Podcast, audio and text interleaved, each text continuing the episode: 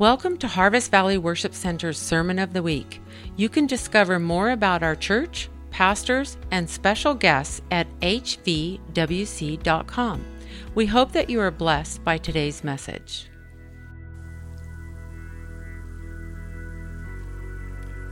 It's time to turn the page at Harvest. We need to turn the page on a few things at Harvest.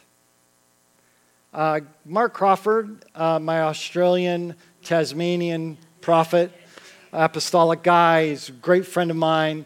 Um, we were talking on Tuesday on our, on our joint podcast that we do. It's called Insight Now. And um, he was talking about this word that he got from the Lord early in the morning. He got this word called turn the corner. Just that was it. It's time to turn the corner. And he's like, there was some weight on it, and he's praying into it. And a friend later that day, prophetic friend, calls him and says, Hey, Mark, God's just telling me that it's time for you to turn the corner. It's time for you to turn the corner. He's like, I'm paying attention.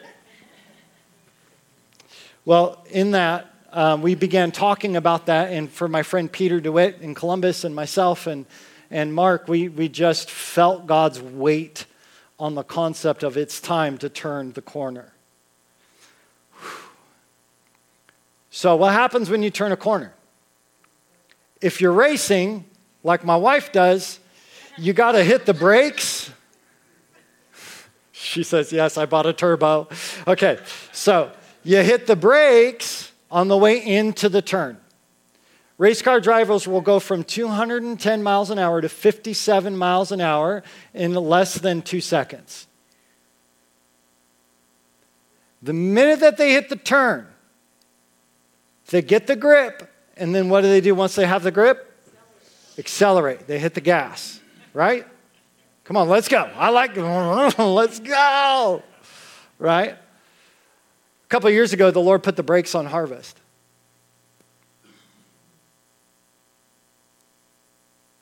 Put the brakes on here. In fact, the brakes started being pushed before Meek and I stepped back for an extended period of time during that season when the brakes are being pushed, it's hard to know where we're going and what's happening and what's going on. And I am beyond blessed for the man of God that Jim Kubiak is, who managed and navigated the brakes and did not run it into a ditch, didn't end up in a cornfield somewhere, but instead didn't roll it. he just was steady. Can we just honor him right now? Thank you, Jim.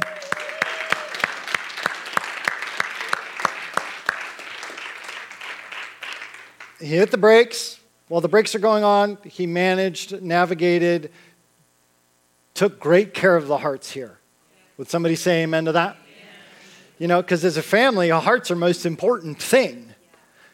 You know, people sometimes wonder about our amazing nine year old and her attitude because she can get sassy with us and sometimes with others. I don't know if anybody noticed. Well, our priority isn't her behavior, it's our connection. Sorry that messes with you, but the priority is our connection with her because out of that connection, her behaviors will come. And so when we see things that are off, we correct, but we do it to guard the connection more than anything else. And that's the lesson that Mika and I both have had to dive in together and learn how to do together. Okay? The, the priority is connection with all of our children above their behavior. Now, she's got to learn some things. She's only nine. She's going to learn them. Okay? So I just use that as a very personal example of the fact that sometimes when, when things, best way I could put it, there are moments where it looks like it doesn't make sense to us what God's doing. And we have to connect with the Lord. So when the brakes are put on, what's it, what should it do? It should dive us into deeper intimacy with the Father. And I think that's one of the great fruits that came out of the brakes is intimacy. Part of that is that's just what's on Jim's life, right? And whoever's leading the movement, whoever's leading a thing, their anointing just flows, right? So he has an anointing for intimacy, and that was that's just where we where we where we came into, right? And then When I came back, the Lord told, gave me some instructions to don't, don't plow, don't do a lot, just build relationships, keep the vision in front of you. Um, but it was just time to listen and time to connect and, and do that. I got a phone call from a friend of mine, a mentor, um, who called me and he says, Hey, you know those things that the Lord asked you to do when you started? He's like, I think that milk expired. Like it's time to get moving. And I'm like, okay, you know, so I'm just waiting on the Lord, waiting on the Lord, waiting on the Lord. And um, one of the things that the Lord had to do in order for us to be able to um, go into the turn, like, okay, so the, we're going to take our foot off the brakes and we're going to. Yeah, okay. so we're going to take our foot off the brake, and what we're going to do is feel the turn right now. So we're in the process as a church community of feeling God's turning us. He's moving something, he's moving some things into a new direction. So if you're staring in the rearview mirror in the next season, it will all look funny because you turned a corner and you didn't know it. You're on a new road. Okay, so can we can we just let the past rest? Because where we're going is not where we have been. Amen. So with that, um, God wants to turn the page on a few things here. Uh, I'm going to make three statements. And I, I was very hesitant to preach this sermon today. The Lord woke me, well, I stayed awake after waking up with our puppy Thursday night, 12:30. And then again, he needed to go again at 1. And then again at 1:30. He was being very special. Um, and at 2:30, I'm laying in bed wide awake. Like I cannot go back to sleep, and the Lord's chewing on me. Like I'm, I'm, I'm chewing on things with God, and we're talking, and he's like, Chris, why don't you get your journal out? I got some things I want to share with you. And I said, But God, I'm in bed, and that's in the other room.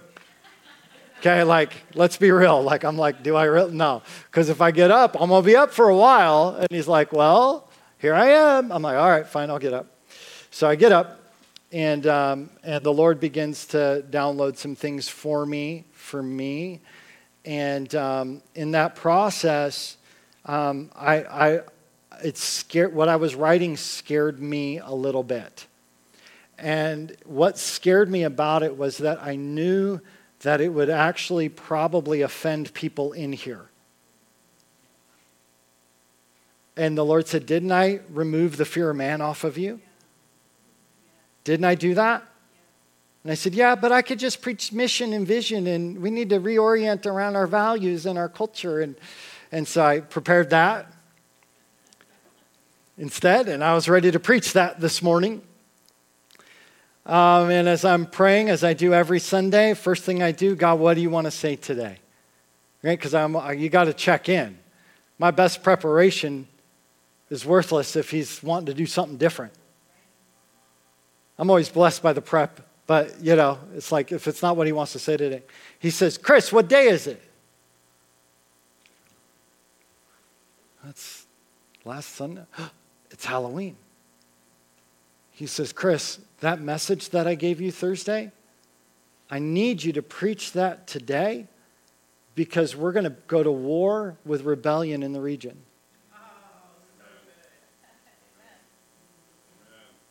Oh. I text my wife. She's asleep. I'm like, you need to pray for me the minute that you wake up.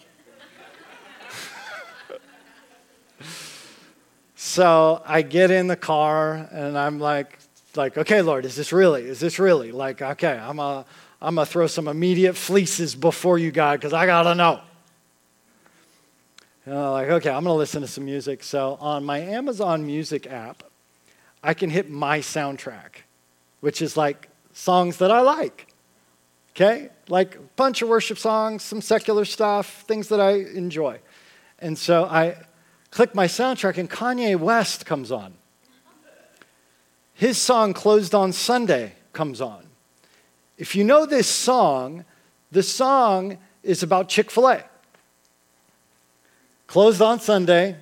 You're my Chick fil A. You're my number one with the lemonade. That's how he starts the song. Okay, you're like, okay, what are we talking about? It's all about spiritual warfare. And he talks about protect your daughters, train your sons in the faith so that when they're tempted, they're wide awake, they're not asleep when they experience temptation. Ground your family in the gospel of Jesus Christ. It's Kanye. Didn't know if you guys knew that he's like a believer. Might mess with you a little bit.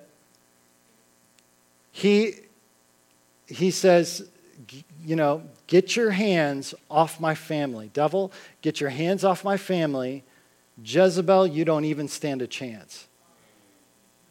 And I was like, oh, I guess I need to preach on rebellion. Okay.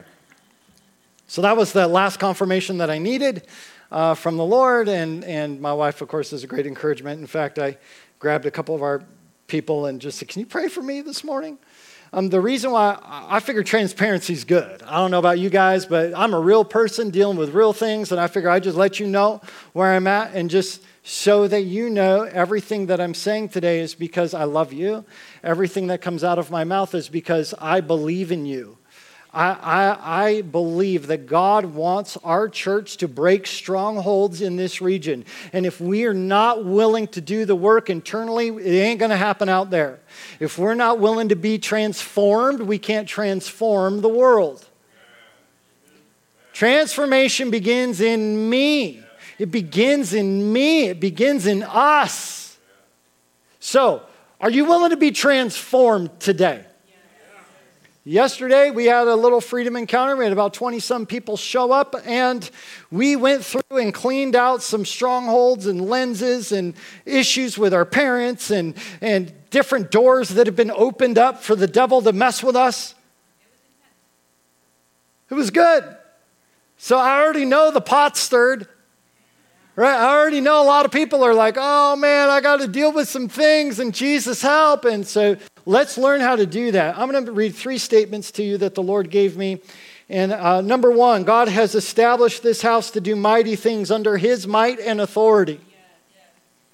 God is longing to find a people of such great faith that they will lay down, lay down their lives for the kingdom. Such great faith that they will lay down their lives for the kingdom. God wants us all to operate in the levels of authority that He has delegated to us. It's time to turn the corner. The brakes are off. We are in the turn. Sometime soon, I don't know when, there will be an acceleration. It took two years to hit the brakes, guys. I don't know how long this turn's going to be. But the turn's usually a lot shorter than the brake.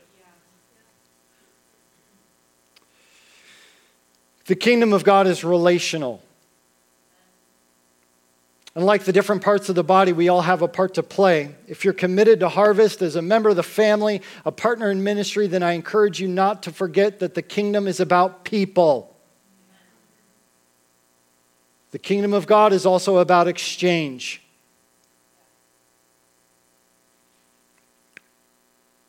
We know that with Christ, He takes our sin and shame and exchanges it for righteous, righteousness and glory. As a people, we want to have life exchange, open hands, open hearts, willing spirits to walk alongside each other on this journey together.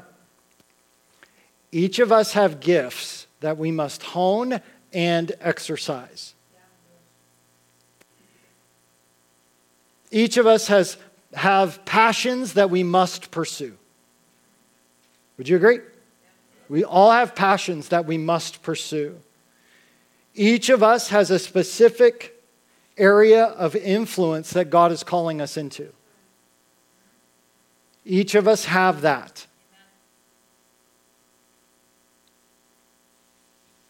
While we all have individual gifts, passions, and skills, we also have corporate gifts passions, and skills. Things that only we can do together, things that only we can pursue together. Gifts that can only be released together. It's both and. The enemy wants you so focused on yourself that you can't achieve anything corporately.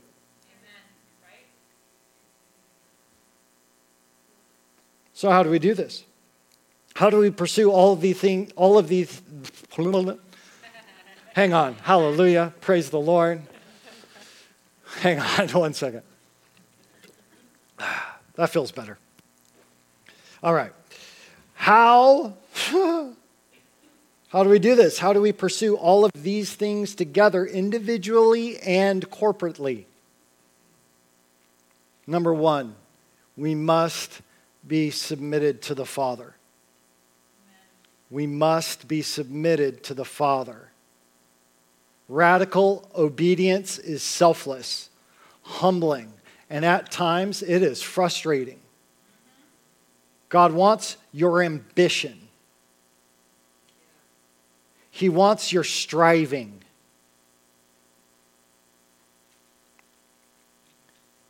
He wants that place where you're trying to find identity in your ministry, in what you do.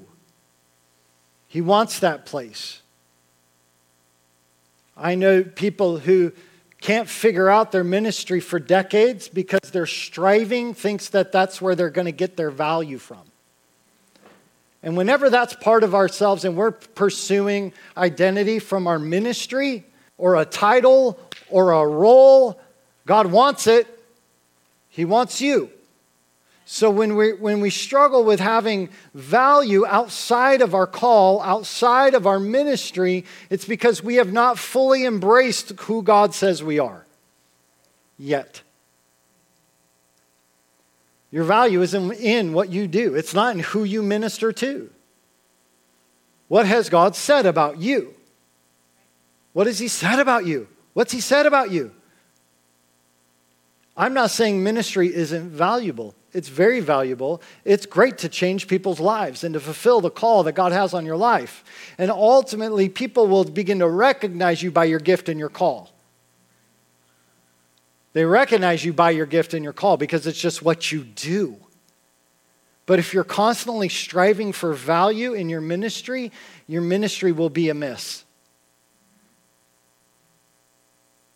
Can I have a saint say amen? Thank you. He's looking for those that are willing to say, Yes, Lord, no matter the cost, however humbling it may be, I'm all in.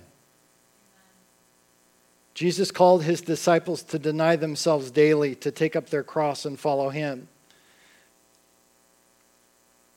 Understand that the sin of rebellion against God was Satan's downfall.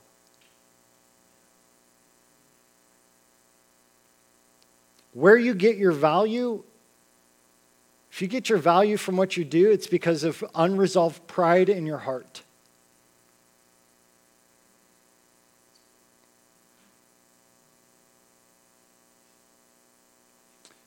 When Satan fell, obviously no rebellion could win against God.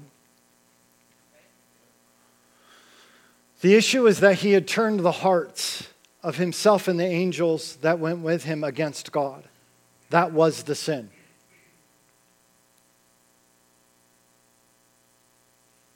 When Satan comes and he tempts Eve and Adam and they fall, it was he turned their hearts from honoring and submitting to God's command and authority to rebellion.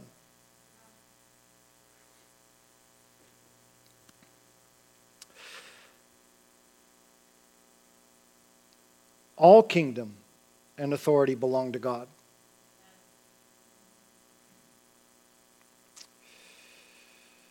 Can we just notice the Lord, Lord's Prayer says, Lead us not into temptation and deliver us from the evil one, right? Lead us not into temptation and deliver us from the evil one. Why? For yours is the kingdom and the power and the glory. Yours. Yours is. It is God's kingdom. All kingdom authority and glory belong to God and God alone. Lay your life down to his authority. Lay your life down to his authority. Jesus comes to redeem. So he comes as a infant, as a baby, and it says that he learned obedience through what? The things he suffered. In other words, submission. Right? He learned obedience. And in learning obedience, how did he redeem the world? The opposite of what the devil did. The devil operated in rebellion, and Jesus operated in submission. Does this make sense? Jesus, of course, was willing to suffer and die. He was willing to suffer, do whatever it took. Why? Because he was going to honor God through submission, even when he sweat drops of blood in the Garden of Gethsemane, saying, God, if there be another way, no matter what, not my will, but your will be done. He submitted himself wholly to the will of the Father. That's how redemption came. In order to break rebellion off of the hearts of humanity, he came. And 1 Peter 1 says that he gave us an example that we should follow in his steps. In his steps. Your relationship with the Father must be based on submission to the Father. Why? Because he's a good Father. Why? Because he loves you. If everything that he does is good, why do we resist it? Why do we resist what God is asking us to do when everything He does is good? When He's good. His love is bigger than our failures. His love is greater. Why in the world would we push against God when everything He does is good? We got to fix this in our hearts. He's a good father. His perfect love protects us, it empowers us, it provides for us. Just as Christ was submitted to the will of the Father, so too we must be submitted to the will of the Father. Do you know the Bible describes sin as lawlessness? The Bible describes sin as lawlessness. Our freedom that we have in Christ does not mean free for all. It means that we are free to live by faith and honor His authority in our lives.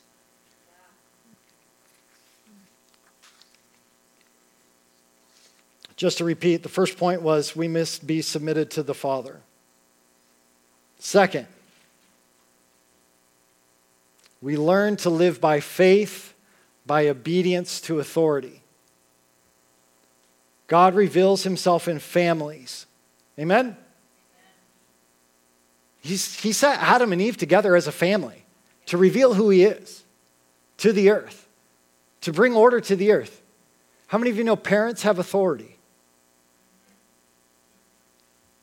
Anybody get that? Like, parents have authority over their children. Am I right? You have authority. You have a level of responsibility to these that you raise up. Am I right? Okay. This basic concept. Parents have authority. More authority than government. More authority than the church. Parents have the highest authority over their children. Can I just encourage you, no matter how old your kids are, why don't you pray with authority? Because you still have it, because why? You're a parent.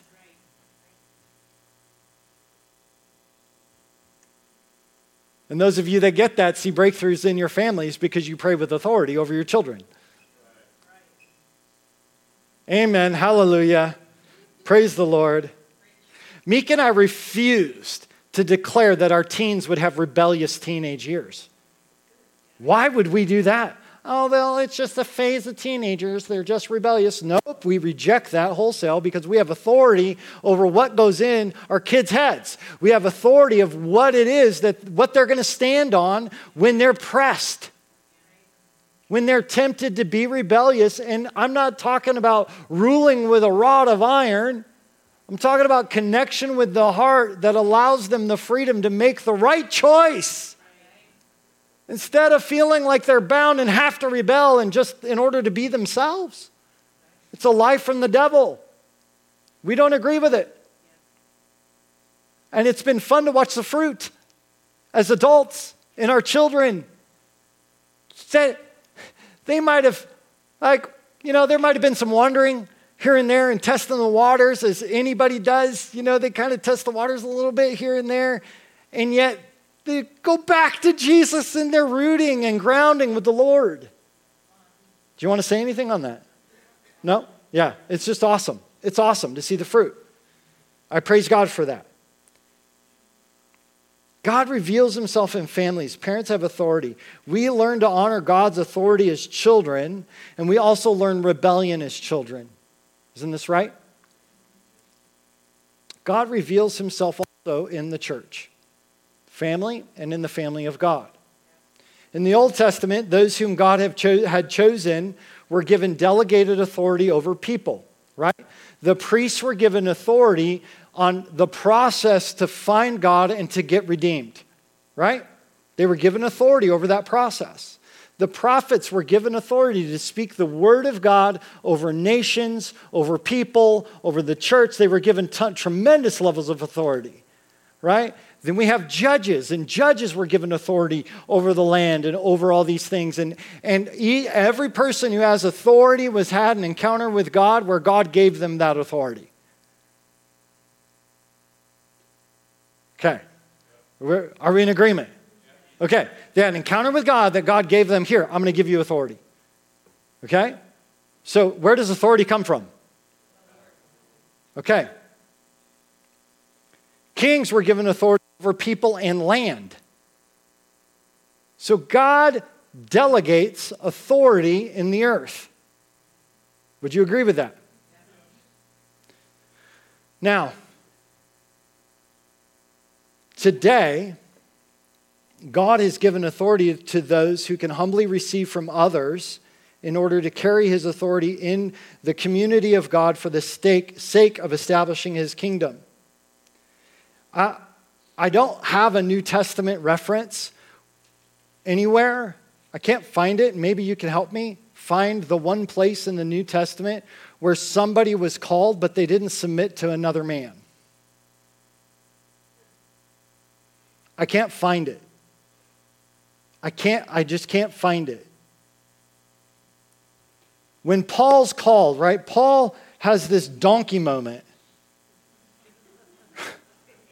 He's riding on a donkey, and Jesus shows up and calls him, saves him, and calls him.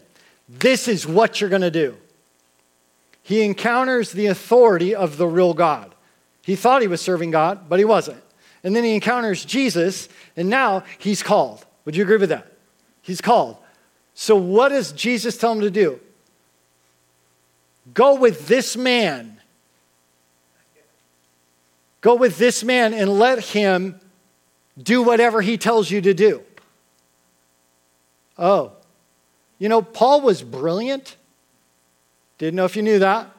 Paul's brilliant.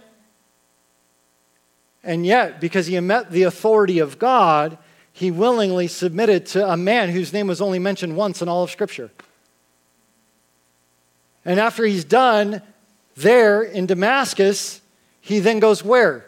To Jerusalem to meet with the heads of the church, who then meet with him, test him, and send him. Even Paul, who's appointed by God as an apostle, submitted to men.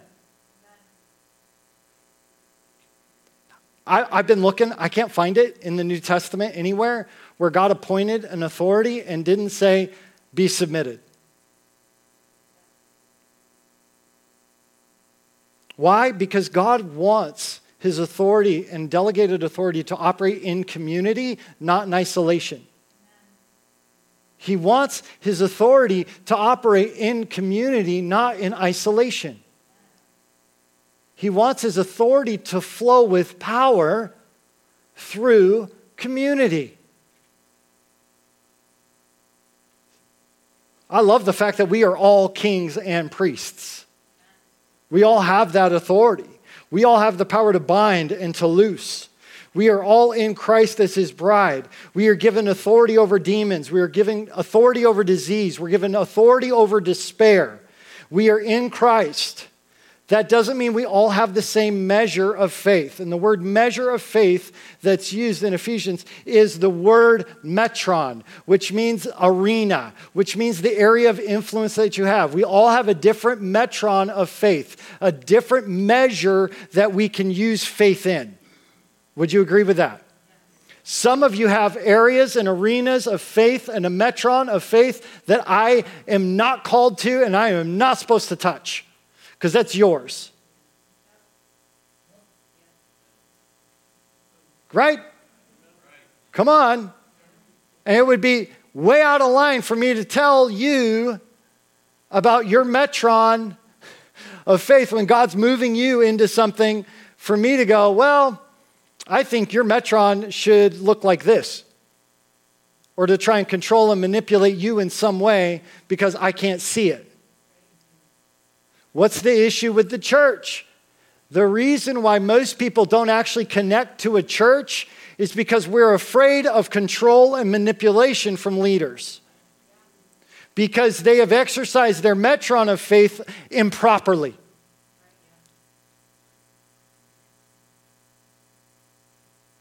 Or oh, that's just me? That's just me. I'm the, I'm the only one who struggles with that? Okay, it's just me. All right, that's cool. Lord, help me. I'm preaching to myself again.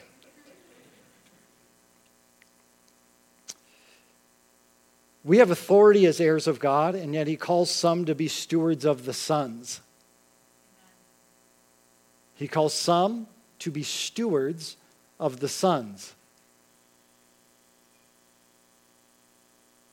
He calls some to shepherd the flock. He calls some to send people and to receive people.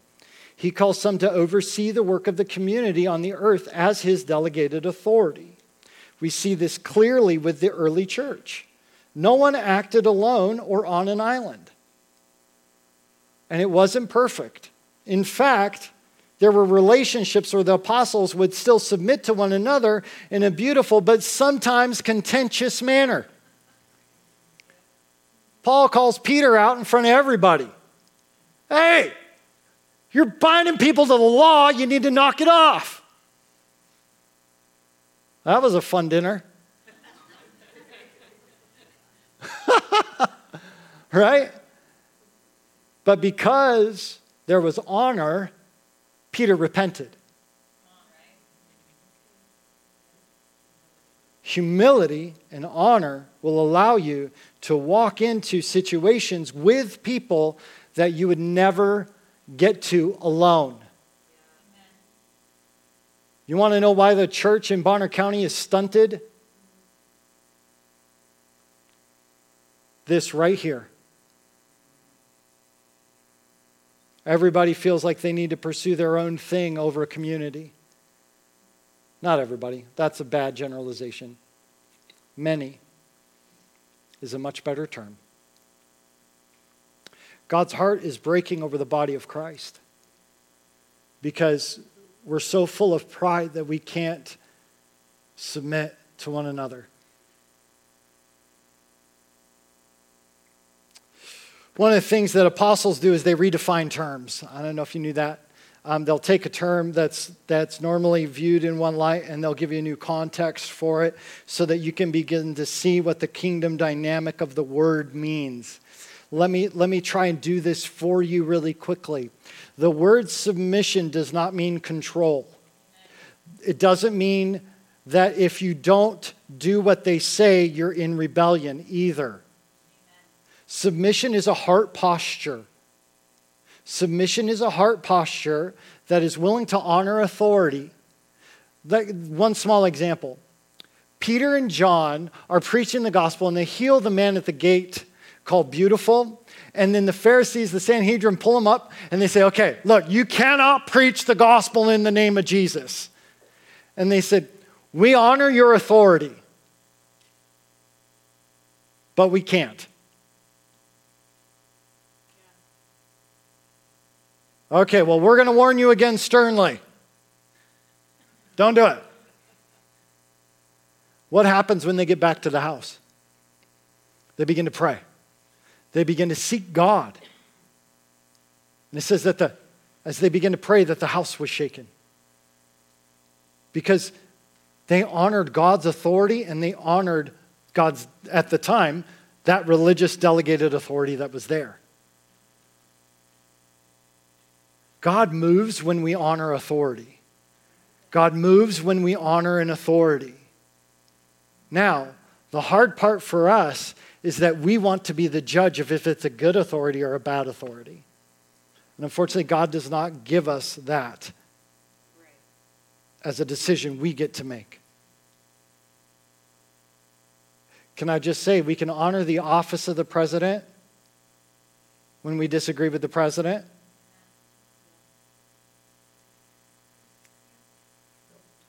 We can honor a pastor even when he gets it wrong. Yeah, everybody should be saying amen, hallelujah, yes, yes, yes, uh huh. Lord's taking me on the humility train. So,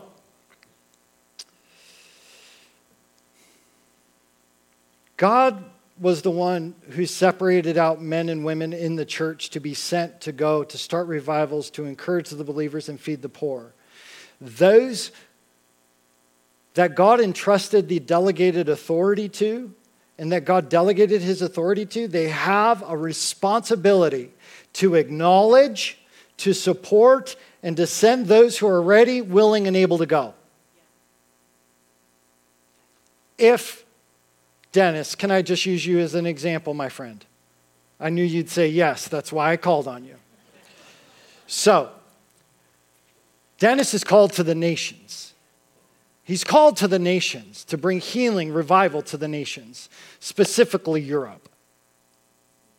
Now, I actually have a responsibility to do everything in my power to support him in that. I have a responsibility to give him the care, the love, and, and the guidance if he needs it in anything that he needs. I, am, I have a responsibility as someone with delegated authority, I have a responsibility to make sure that Dennis gets to where he's called.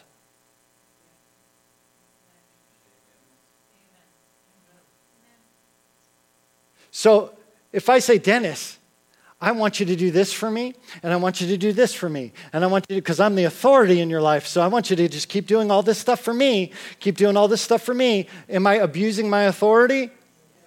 Yes, I am. Now, do I think that if you serve and get connected and find ways to gather your gifting and get training and get freedom and do some things that we just happen to do in community, do I think that's going to be good for you? Absolutely. Absolutely. So I'll encourage people to connect and become members and get involved and take the growth track and do these things because there's fruit that comes with it. But it is not to serve me. Can I just make it plain? There's a vision that God has given Harvest Valley to change this region. And part of that vision means Dennis needs to go to Europe. We launch people. That's our heart. Not to keep them, not to control them, not to manipulate them. And I'm saying it as plainly as I can because we have to turn the corner. We got to turn the corner from this absolute break and hesitation to being all in here.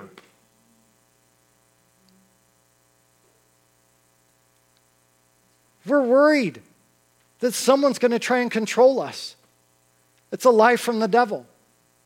Now, someone might, even me, might confront you on something that seems like it's a little out of line or something's off in your world, can you just say hallelujah, praise God?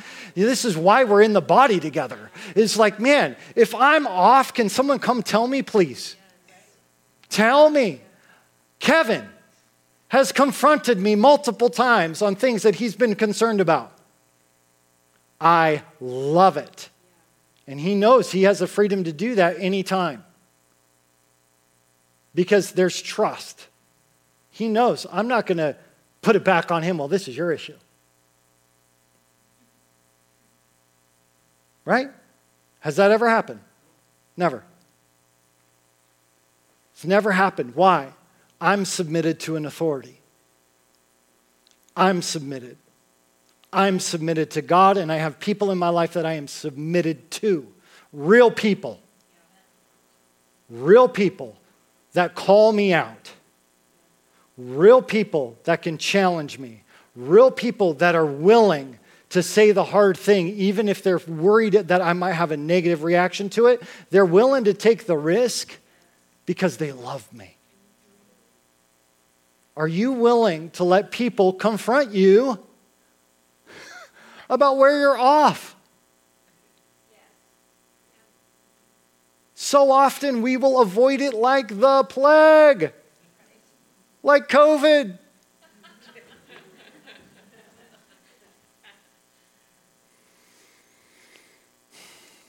Nothing has changed since the New Testament. We know that that to be true. Jesus has yet to return. All the things that, the, all the instructions that we have in the New Testament are valid for today, including speaking in tongues and crazy worship and all that kind of stuff, the raising up the banners. And, you know, hey, it's biblical, we're going to do it. Right? I mean, we could argue ourselves out of spiritual gifts and come up with some theological straw man to say that gifts aren't for today, but pretty clear, Paul says, do not forbid the speaking in tongues. So if you're angry about, you know, certain things, let's take the whole word of God. Amen. Let me let me just say this. I was about to rabbit trail and thank you Jesus, I didn't.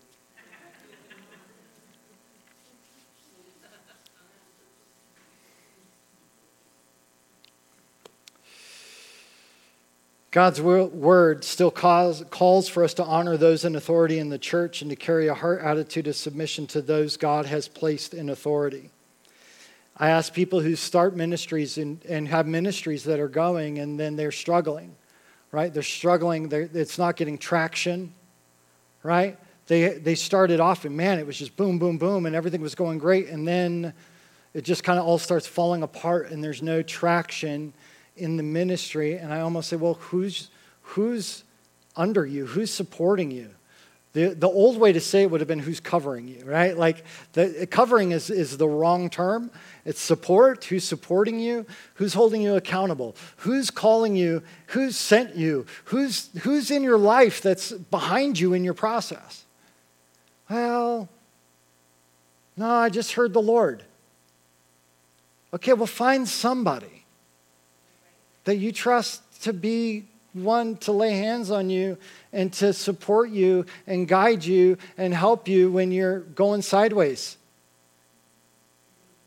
One of the things that's on my life is strategy and authority. So when people aren't, can't figure something out, they'll come and they'll ask me for strategy. And I'm like, well, where's your heart with authority? I can give you strategy all day, but until that lines up, it's not going to thrive. There's a blessing that flows in submission. There's a blessing that, that flows when we lay our lives down to willingly cooperate with fallible people. When we refuse that, and then we wonder why there's never really any long term fruit to our ministries. It's because the heart has yet to shift in that arena. One of the realities is that um, rarely is anyone willing to endure the process of building relationship and living by faith in other ministers who are called to help them become all that God has called them to be. People rarely do it. They rarely do it. They rare I mean it is rare to find somebody who's willing to endure the process of building enough relationship up, down. Like relationships have cycles, right? We got the honeymoon, and then we got conflict, right? And then hopefully you've got restoration and a new honeymoon, and then some more conflict, and then some restoration and another honeymoon. This is the, it's just the cycle of relationships. Like just no matter where you go, you're going to have conflict, you're going to have things go sideways. Are you willing to endure that in order to build trust? because it's in the restoration that you actually can trust people to help you get to where you want to go. And if you're offended and wounded and hurt because somebody broke your trust, then you need to take that to the Father because trust is a choice.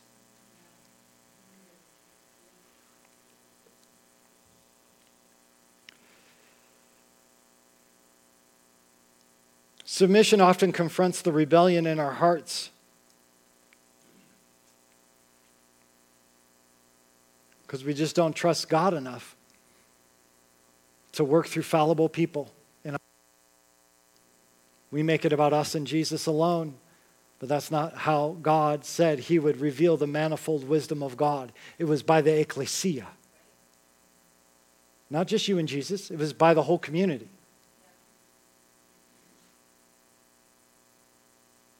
God has called the body of Christ to walk by faith. Faith is formed as we trust God in those relationships in which we can't control the outcome. Can we see God at work as we learn to trust those whom He has tasked with caretaking your soul? Hebrews 13, 17 is very clear. Obey those who lead or rule over you and be submissive, for they watch out for your souls as those who must give an account. Let them do so with joy and not with grief, for that would be unprofitable for you. I love, I love the first part of Hebrews 13 um, because I think it often gets missed. And, and I'm not trying to bludgeon people into submission this morning. Amen? Amen. Right? Okay? That's, that's not the heart here. So um, in Hebrews 13, verse 7, it says, Remember those who rule or lead you, who have spoken the word of God to you, the, whose faith follow, considering the outcome of their conduct. You want to know what the next verse is? Jesus Christ is the same yesterday, today, and forever. So, so that verse, Jesus Christ is the same yesterday and ever, to, is to keep you grounded when you're in a relationship of submission. Where's your real hope come from? Not man. Doesn't come from me. It's not going to come from Jim. It's not going to come from Dennis. It's not going to come from Mike McGowan. The real, the real hope that we have is in who he is yesterday, today, forever. So, you know what that allows you to do? Endure for a season. It allows patience to be built in your life for godly character to come flooding out of your heart because you're choosing to walk a path that most won't. Why? He's the same yesterday, today, and forever. He's the same. He's the same. I hope you're understanding my heart here because I, I, I, literally could say I've only preached on this one other time in 10 years. And the reason is because the enemy loves to twist it. He loves to twist this concept of spiritual authority. He loves to take any ounce of rebellion in your heart and go, see, they're just like the others. So I'm always hesitant. But God broke the fear of man off, so it ticks you off. Praise God, we'll pray through it.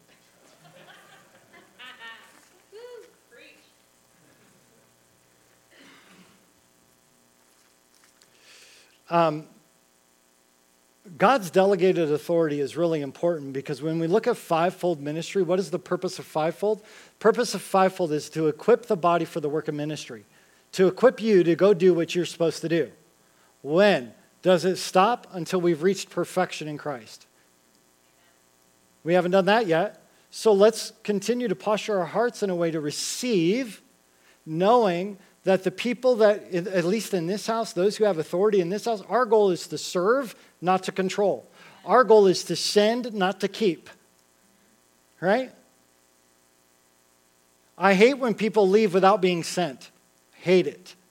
Because they lose the blessing that they could have had by having an honest conversation.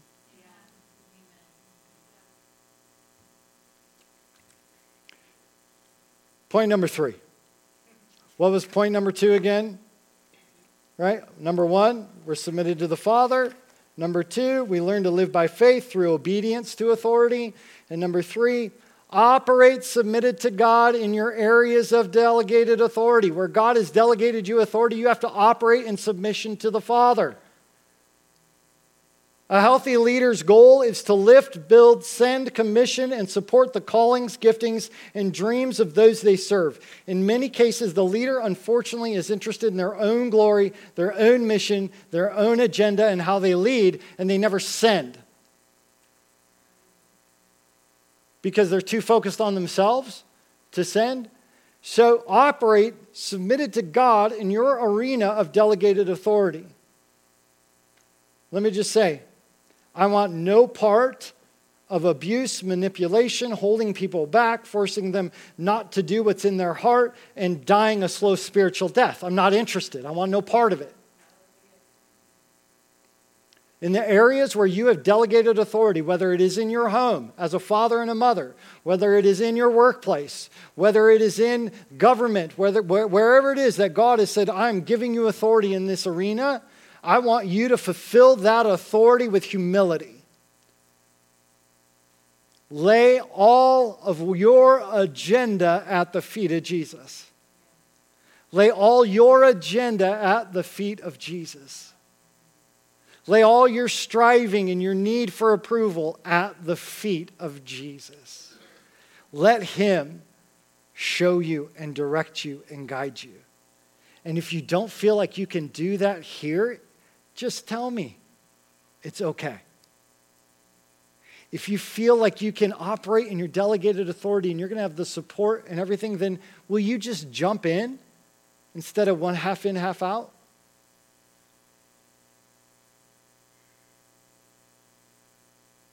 There's a fruit that comes when we say yes to what God has for us. And there's a fruit that comes when we do it God's way, not our way.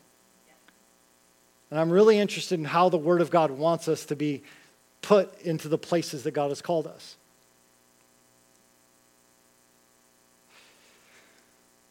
That's the vision.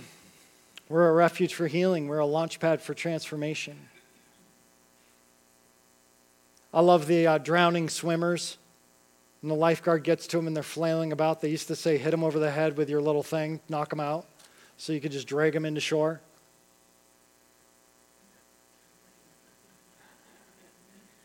Right? Because you don't need them fighting and flailing and dragging you down too, right?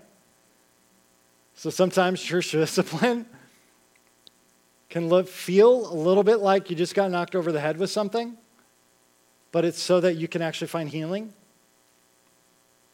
If it's to get you to perform, we missed it. If it's to get you to do more, we missed it. We missed it. All right. Are you guys okay? All right. Some of us, we feel like we don't need an authority in our lives to work with, to partner with, or to have in our corner. Let me just say, I understand why you feel that way.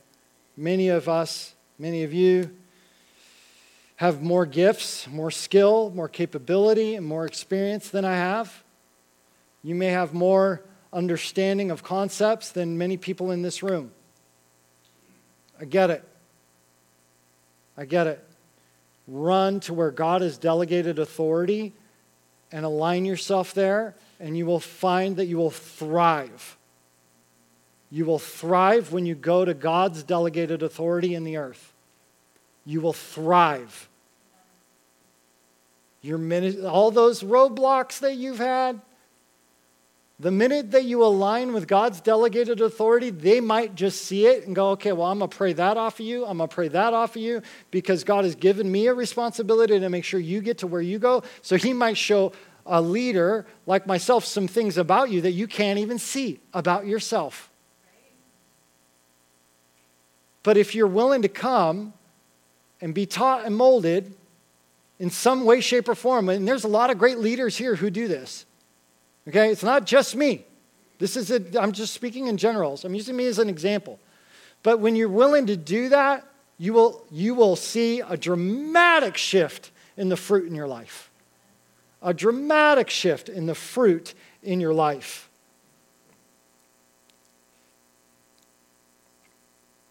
Can I just say, if you're called to community, then you're called to submission.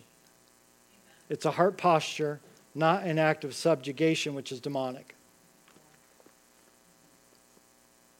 I want to go back to the first three points that I mentioned. God has established this house to do mighty things under his might and authority.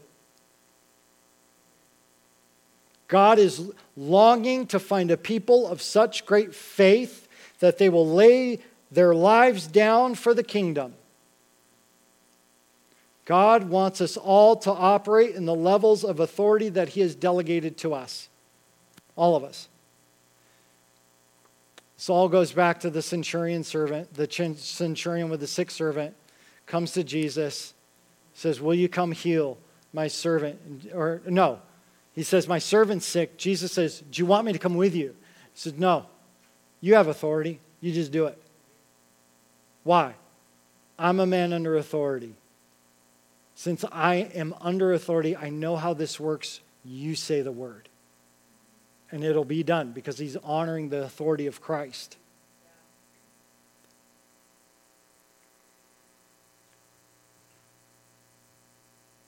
Many of us, I'm just going to say something, bear with me. Many of us are longing to operate in authority because you're called to walk in it. Not, it's, not a, it's not a bad thing. You're called to walk in authority. And the reason why you're frustrated is because you won't come under one. So, I am not asking anybody to follow me. You need to seek the authority of God on your life. You need to seek where, God, where do you want me to come into alignment and walk in authority and power? And if you're butting up against this, yeah, but I don't need to. Yeah, but I don't have to. Yeah, but we did this activation yesterday about colored lenses, mindsets where we just can't see clearly, can you just bring that mindset to the Father and say, okay, Chris brought the word this morning and I'm struggling with that. God, what do you have for me? And if I am off, will you tell me? Please. If I miss the boat on this message this morning, tell me. Can you do it with honor? Please? I don't like those other conversations. I've had, I, I'm willing to have them. It's all good. There's power in putting yourself in a position to openly, openly say what you need, what you feel, and what you desire, all while choosing to honor those in authority. You're free to speak. You're free to just say, This is where I'm at. This is what I'm struggling with. These are the hard places where I'm running up against something here. Do you want freedom or not? Because if you want freedom, you'll have the conversation. Submission is not about control, it's about empowerment. It's about the yeses and the nos, both. Some of us think submission's only about the no. Let me tell you, when an authority gives you a yes, you are empowered. You are empowered when someone in authority gives you a yes. It's crazy good. It's freeing. Because even when you're discovering how to walk out your authority and you're under authority and you're walking out your authority, you're not worried about where you get it wrong because you actually answer to a higher authority. And all of them are lined up under the authority of Christ. Is beautiful. There is freedom. So, can I just encourage you to pursue God on these issues? Okay, we're going to pray. We're going to seek the Lord. I know, I, I mean, Kanye had to tell me to preach this message this morning, so, you know.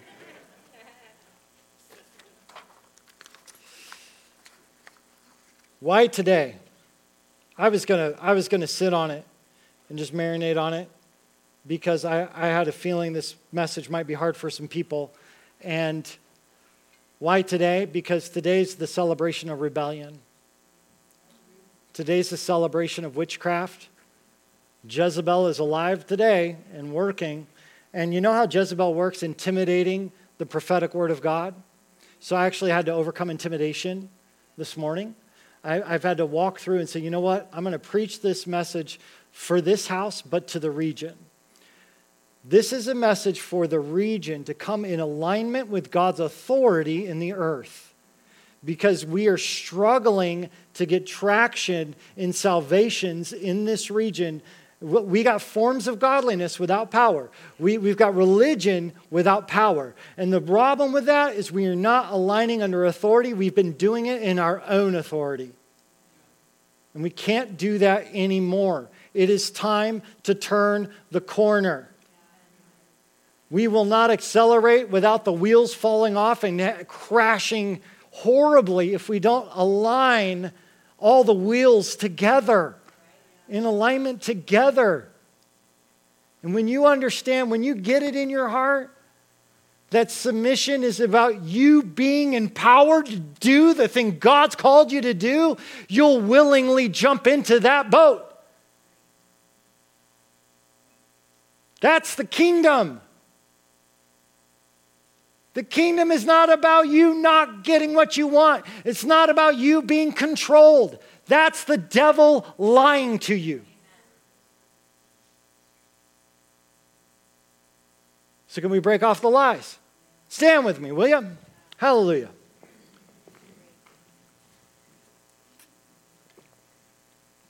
How can we do all this? How can we do all this? Well, He loves you. God loves you. He's for you. There's a reason why we say, there's a reason why we say we love you and there's nothing you can do about it, right? So even if you totally disagree with me today and you're offended at me and you want to read me the riot act later, I'm cool. I love you. There's nothing you can do about it. I don't get my value from whether or not you agree with me. I get my value from a loving father who has his heart is for me in every little thing.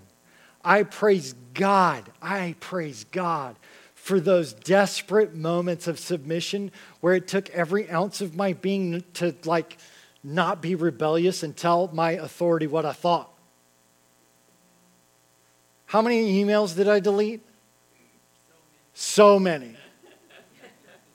to tell my leadership where they were wrong to tell my leadership, You're not honoring me and my gift. And the Lord said, No, Chris, you submit. They know better than you do right now. Submit. And I did. And I guarantee you, I would not be pastoring today if I didn't submit. When I stepped back, it was an act of submission. The only reason why I'm here is because I was willing to walk through everything that I walked through, submitted.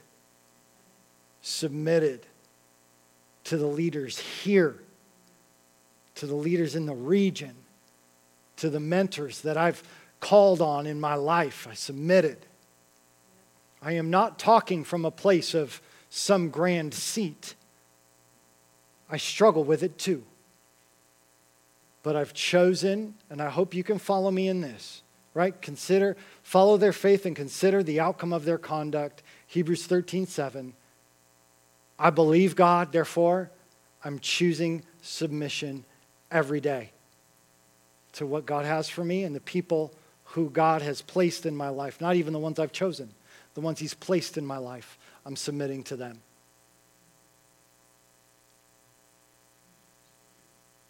Will you raise your hands to heaven? Holy Spirit, come. Fear go.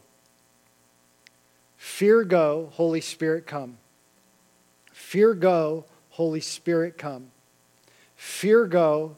Holy Spirit, come.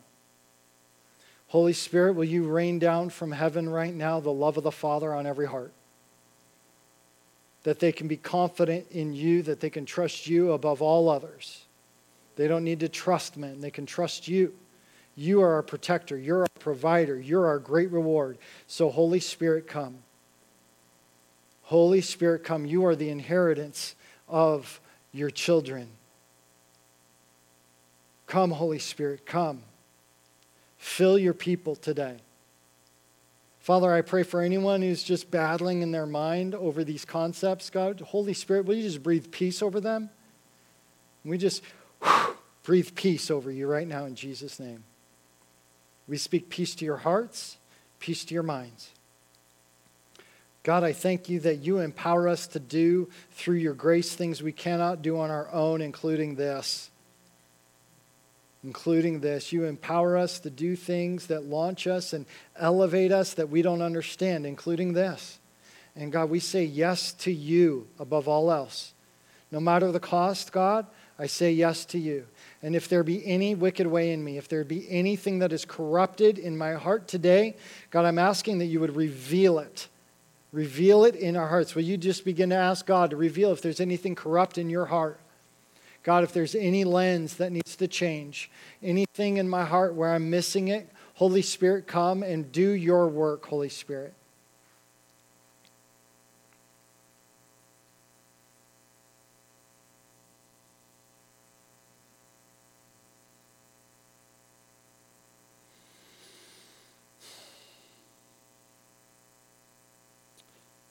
Father, anyway, anywhere that our minds have not aligned with your word, we repent. We turn the other way. We say, God, change my mind. I abandon that at the feet of Jesus. And I say, God, give me your mind.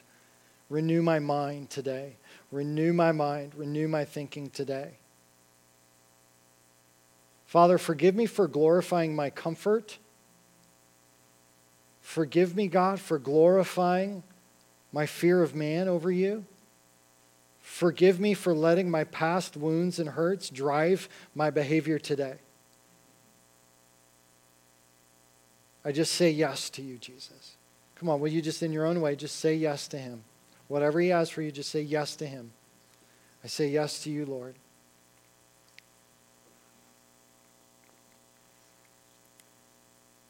Will you, uh, okay, so north, guys, eyes up, north, south, right? Never eat shredded wheat. Okay, northeast, southwest.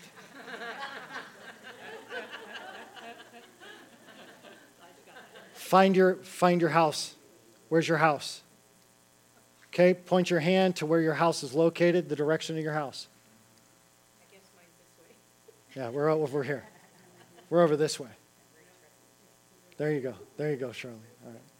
We're kind of neighbors.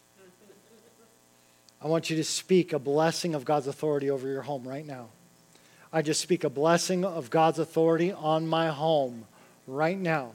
Jesus, you are the ultimate authority, and I release your authority in my house. Anything that is in my house that does not fit your authority, I command it to go in Jesus' name. I will rise in my delegated authority as a parent, as a husband, as a wife in my house. I will walk in the authority you've given me in Jesus' name.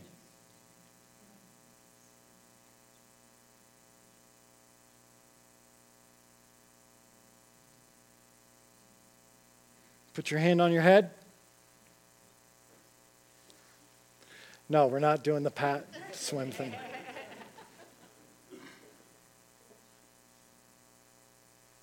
Father, I just speak life over every mind, that they would walk into freedom. Any area that feels hopeless, we command strongholds broken. We release life into your mind. I command the fog to leave. I command all arenas of rebellion that have been hidden in the heart to come forth and be removed in Jesus' name. We submit to you, Jesus, over all else.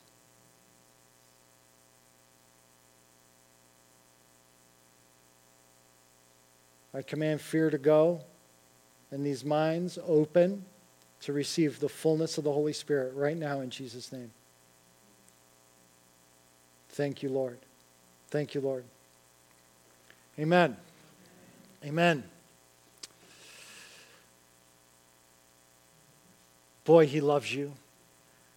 Boy, he loves you. Boy, he loves you. Hey, Dennis, can you come speak on that? On, on how following Jesus and the love of the Father, what it does for you when you get that?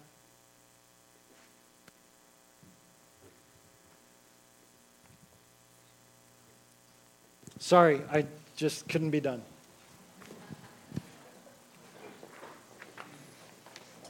Talk about being put on the spot. it's okay. No, you're, you're ready in season and out, Dennis. Yeah. Following, following God and following His heart. There was a time in my life when I chased the dollar, and I knew the Lord, but I, He wasn't the priority in my life. And when I laid my life down back in 2013, the Lord came around me, and the love of the Father came over me like I'd never experienced in my life because I surrendered everything to Him. Come on. We gave up our home, we gave up our jobs to follow the Lord. And there's been so many firsts in our lives, so many firsts. I wanted to go uh, to Europe my whole life, and I thought, I'll probably never go. And the, the minute I said yes to you, God, guess where I got to go to Norway the very first year in school. So the Father's love has come over me so, so much more than I could ever have imagined it because I said yes and I surrendered when God says surrender to me, like Chris said, it's not something that you're giving up. No. no, you're going in the right direction. It's not giving up, it's getting more, so much more. Come on. So I just release the love of the Father over every person in this building. That His love, that His the awareness of His presence would be heightened in every life here and that you would feel the love of the Father. And when He asks you to do something, it's so easy. It's not a hard thing, but it's an easy thing because His love is so much greater. The song Sweetly Broken, I was telling Kevin the other day, it's one of my favorite songs. Because as God breaks our spirits and our hearts to follow Him and to have His heart, it's sweet. Mm, it's not so bitter, it's sweet. Yeah. Thank you, Lord. Lord, I just release that right now in Jesus' yeah, name. Come on. Come on. Amen. Thank you. Um, normally we're going to have uh, we would have some altar ministry time i just felt like we needed to connect with each other a little bit so as you leave say hi to one another bless each other um, if you have questions for me or you want a conversation just call me anytime I'm always available. Always. People are, oh, he's too busy. I shouldn't stop that. I've set aside my life for this. Okay? So I set aside my life for you. So just call. Okay? All right. Love you guys. Bless you. Thank you for joining us today. Harvest Valley Worship Center is called to be a refuge for healing and a launch pad for transformation. If this message impacted you today, please let us know in a comment or you can email us at media at hvwc.com. Thank you for joining us, and we look forward to connecting with you.